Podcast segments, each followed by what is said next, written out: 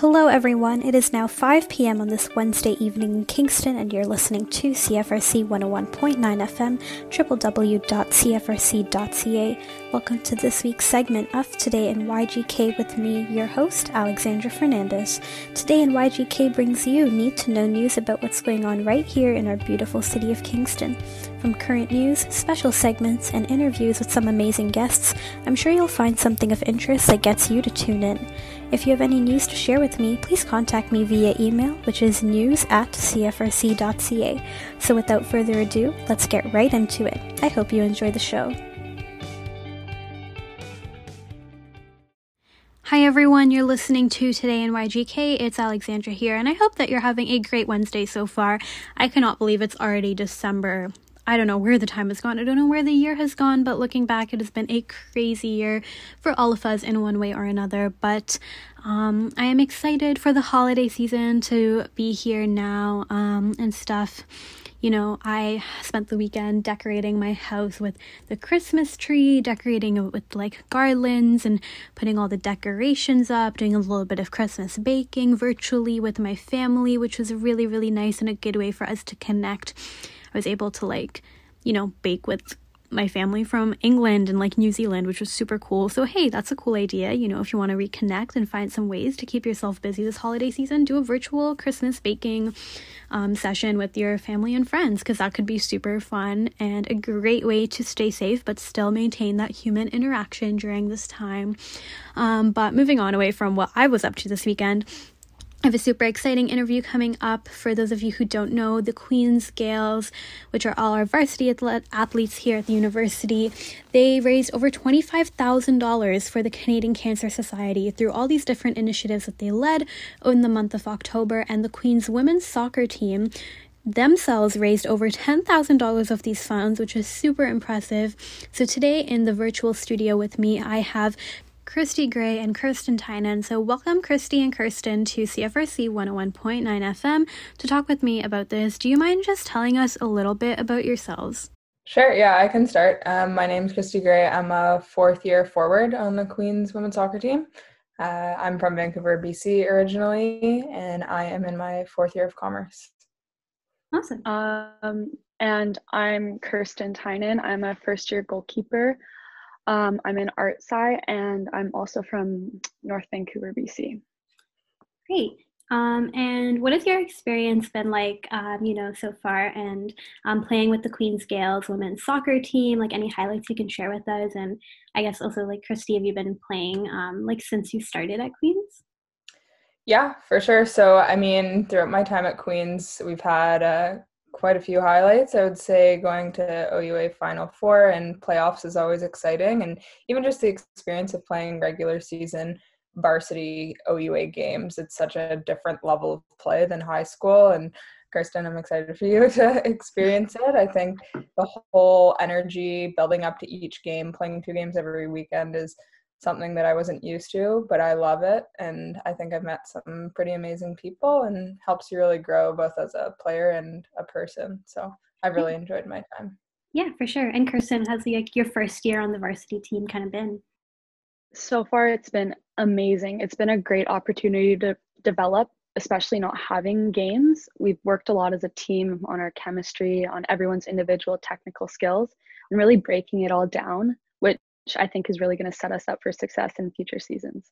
Yeah, for sure.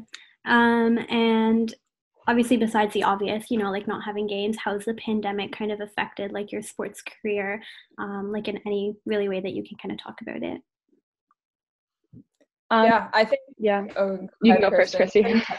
Okay, I can just sort of speak, I guess, like from when we got the news. I guess it was early in the summer that our season was canceled. Mm-hmm. Um, obviously, like for both players like Kirsten, who's entering their first year, and like players like myself, uh, who are entering their fourth and final year of their varsity career, um, it's sort of been discouraging initially. But like Kirsten said, we've right off the bat, like as soon as uh, the pandemic sort of hit, we took the opportunity to get ahead. And from, I guess, early, was it end of April, Kirsten? We started yeah. doing a bunch of team bonding uh, virtually and just sort of doing everything we can, you know, focusing on what you can control is the biggest thing and using this time to get better because at the end of the day everyone in our league is in the same situation. So exactly. it's going to come down to whoever uses this time best to get ahead. So that's sort of been i guess for me i'm doing four and a half years so hopefully fingers crossed we'll be good to go for my fifth year season. Um, but i guess for us just staying focused on what you can control and getting to know the team. So i'll pass it over to kirsten. She can sort of talk about what it's been for her first year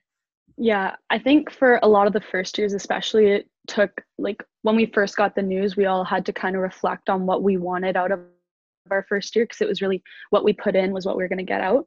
So it kind of all forced us to reflect and set goals for the next couple months of how we want to develop as players and how we're going to make the best um, impact we can coming in to then prepare for next season, really.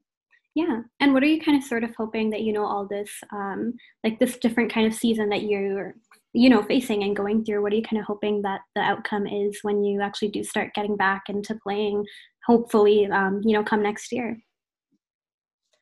Yeah, I think for us right now, like focusing on what like the provincial guidelines are and sort of I think it comes down to initial and like taking responsibility for your own development. Own your own development is something that like our coach and our team sort of uh, strives to pursue. So I think focusing on what you can control and making sure that you're taking advantage of what you have. So, okay, we can't do sessions with our entire team. So, get together with a couple people who live nearby and go to the field and just not making excuses. So, owning your development and just really focusing on what you can until we can start getting those reps in with like exhibition games and then preparing for training camp because before we know it summer season will roll around and then into training camp we go. So mm-hmm. yeah. Kristen anything else? Yeah no i totally agree with everything you just said. It's really all on us right now to work as hard as we can to prepare. Yeah for sure um, and um, like I kind of introduced earlier, um, the Queen's Gaels raised over $25,000 for the Canadian Cancer Society, and the women's soccer team raised over $10,000 of these funds, which is really awesome. But so, congratulations to you and the team too. Um, but what sort of initiatives did um, you know the team kind of do to help raise these funds? And did it? Um, I feel like I read somewhere that it was like for the for breast cancer part of the CCS. So if you want to like talk a little bit about the kind of stuff that um, you folks did for that. Yeah, so I can sort of start, I guess. So right off the bat, the Canadian Cancer Society, and yet you're correct, we it was for breast cancer.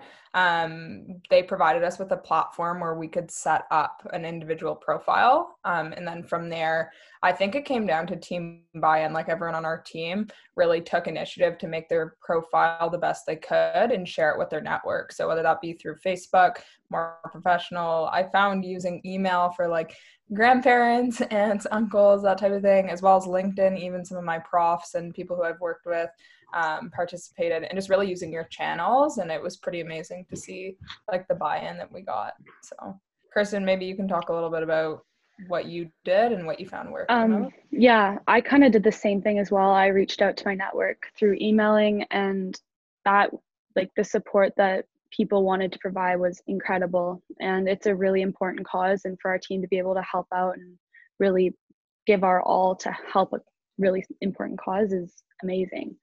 And we really we also did um, a 5k run so we did the run for the cure as a team and that was kind of a really nice way to bring it all together in a socially distant manner.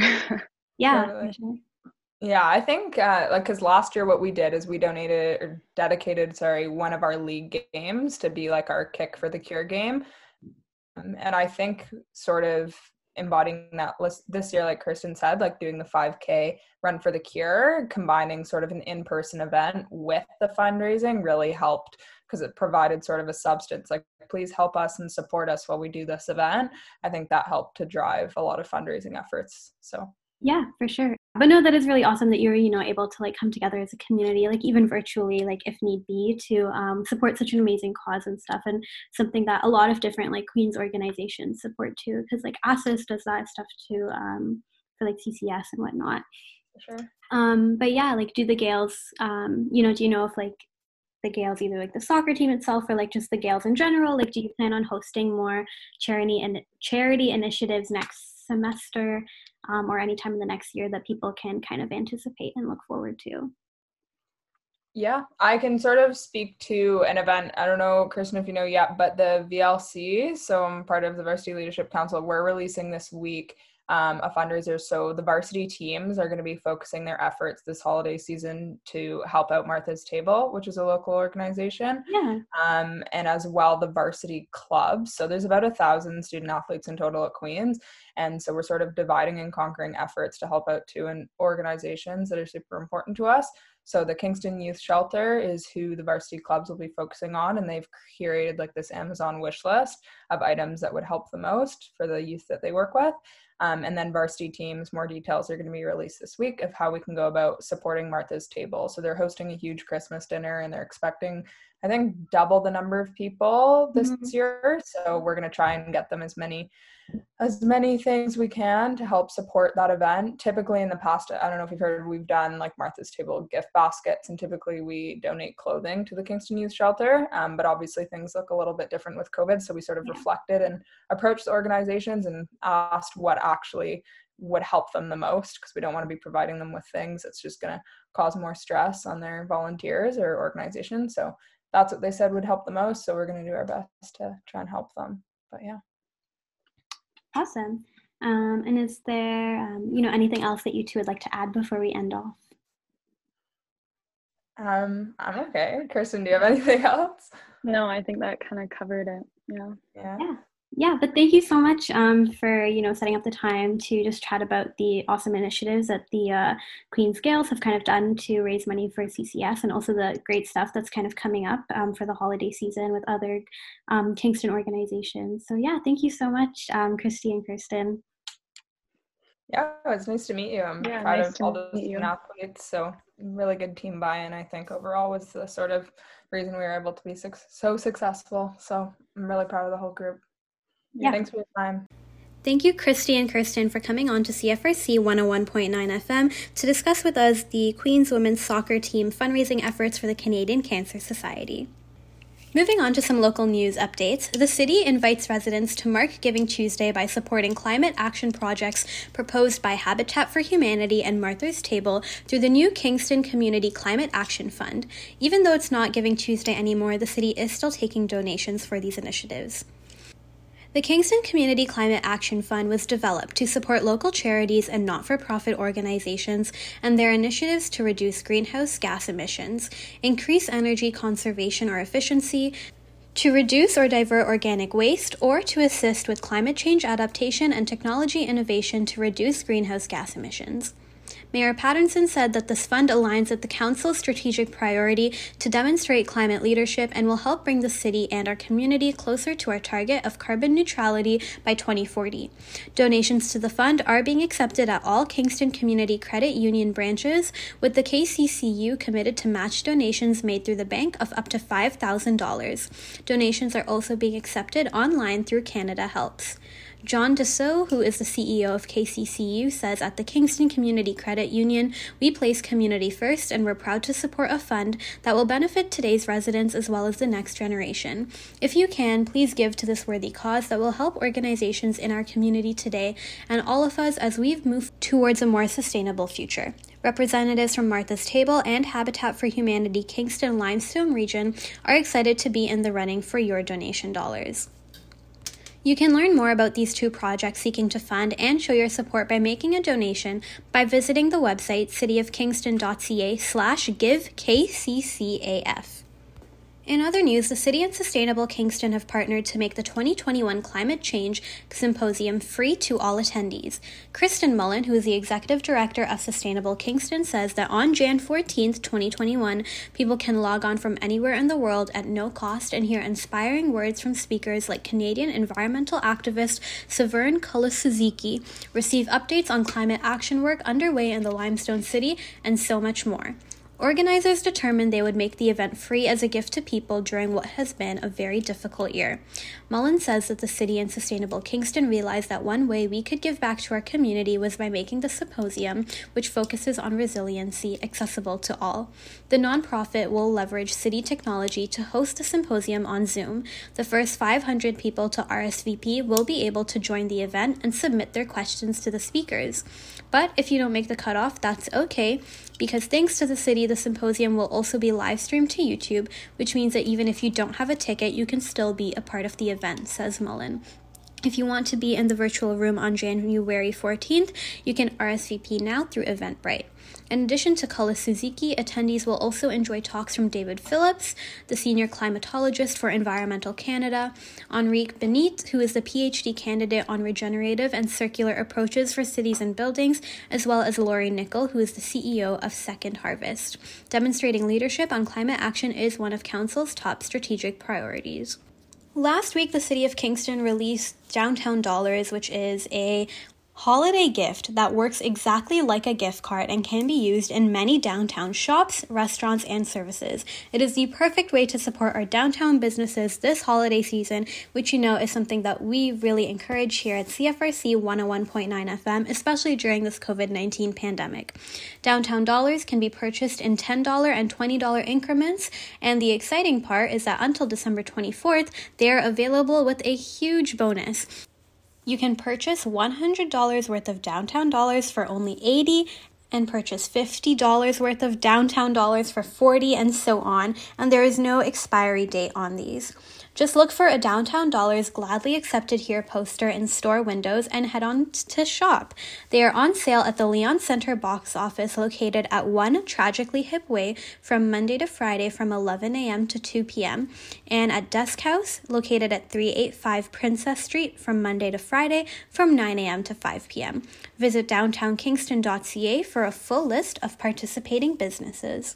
Speaking of local businesses, if you haven't heard, we have released our week five raffle prize package for the CFRC funding drive, which is still going on. Thank you so much, everyone, for already contributing. If you have, we have surpassed our goal of $15,000. We have raised over $18,000 for CFRC. So, like I said, thank you so, so much for all your continued support and all your donations, and just for even tuning in and making sure that we have all these amazing listeners tuned into us. Um, but if you would like a chance at winning, our week five raffle prize pack. We have an amazing prize pack this week. We have gifts from our amazing local Kingston sponsors from places like Spearhead Brewing Company, a very nice hefty package from them.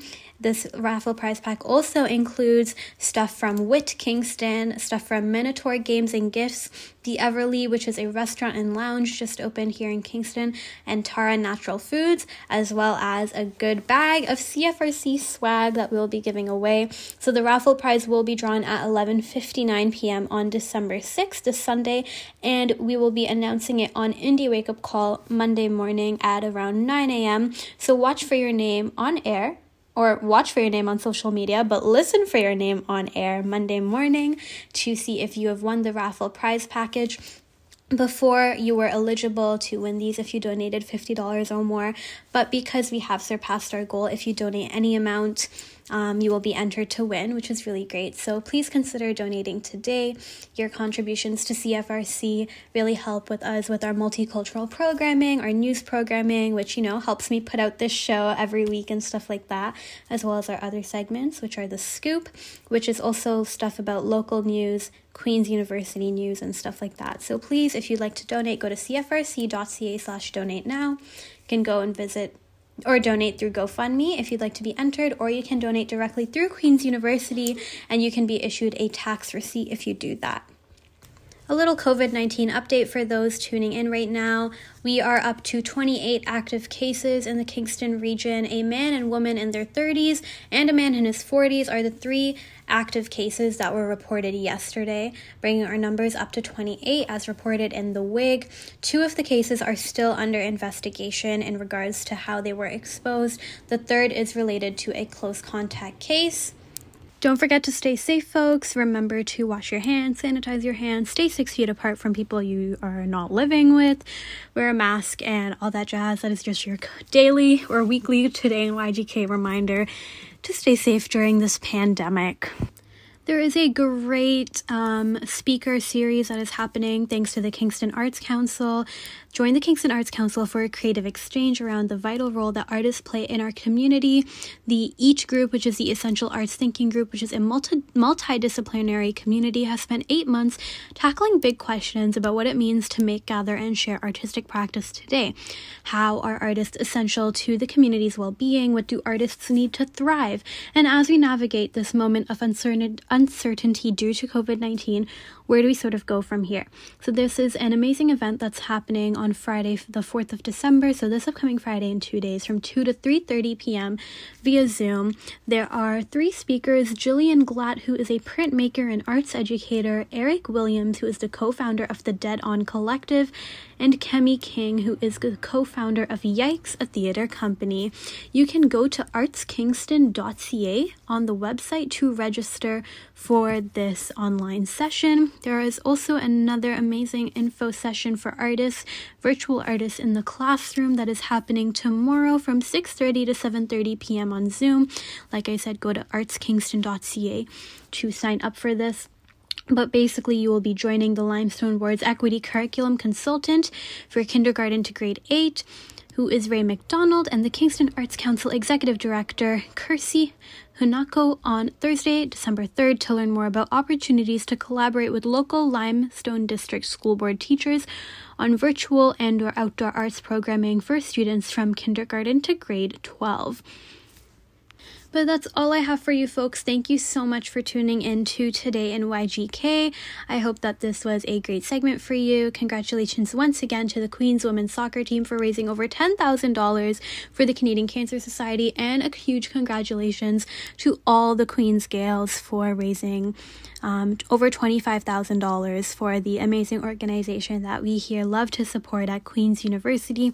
But thank you so much again for tuning in to Today in YGK. Don't forget our funding drive is still going on cfrc.ca slash donate now if you'd like to donate through Queen's University or through our GoFundMe if you'd like to win one of our prize packages that we have, which are gifts given from our amazing, amazing local sponsors, which you should also check out their companies and businesses. But thank you so much. I hope that you enjoyed this segment. Stay tuned for some awesome music and also our weekly traffic report coming up next.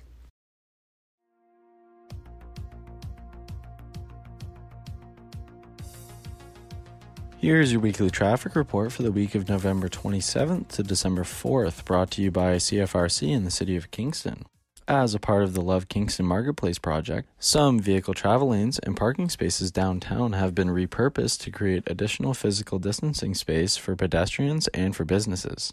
These are Clarence Street, where on street parking has been repurposed to accommodate a lane shift, and Market Street, where the road is closed to vehicles. On street parking is also unavailable. Downtown area barrier removals expect delays in the downtown area the afternoon and evening of December 1st and the evening of December 2nd as crews remove the Love Kingston concrete barriers. Road closures are in place this week on Colborne Street from Chatham to Division, closed to through traffic until November 30th to accommodate construction staging. Seabrook Road, east of Highway 15, closed from 10 p.m. on December 4th until 7 p.m. on December 6th to accommodate a culvert replacement. Whitechurch Road, north of Woodburn, closed from 10 p.m. on December 4th until 7 p.m. on December 6th to accommodate a culvert replacement. Glengarry, Portsmouth to Indian, expect short delays and a possible lane closure. Grenadier Drive at Winfield Crescent, expect delays while construction takes place around the Kingston East Community Center site. Flag people will be on site to direct traffic. Highway 33 east of Collins Creek Bridge to west of Coronation Boulevard, expect delays due to construction to improve drainage. Construction barrels and flag people will direct traffic around the work zone. Highway 15 north of Sandhill expect to experience delays due to lane closures until November 1st, 2021 as crews replace a culvert. Please follow the direction of flaggers. Jackson Mills Road near the K&P Trail reduced to one lane for roadside safety improvements but remains open in both directions. John Counter Boulevard, Princess to Indian expect delays until the summer of 2021 while crews construct a new four-lane road and rail overpass. Princess Street, Collins Bay Road to Baxter reduced to one lane in either direction 8 a.m. to 6 p.m. daily until December 4th to accommodate the widening of Princess Street and construction of turn lanes onto Creekside Valley Drive. Please observe the direction of flaggers and note that traffic may be rerouted onto Westbrook and Woodbine roads during this time. Seabrook Road, east of Highway 15, expect delays starting November 30th as crews work to accommodate a culvert replacement. Whitechurch Road, north of Woodburn, expect delays starting November 30th as crews work to accommodate a culvert as well. And that's it for your weekly traffic report. For traffic and other news updates, visit www.cfrc.ca/news. Have a great week, folks.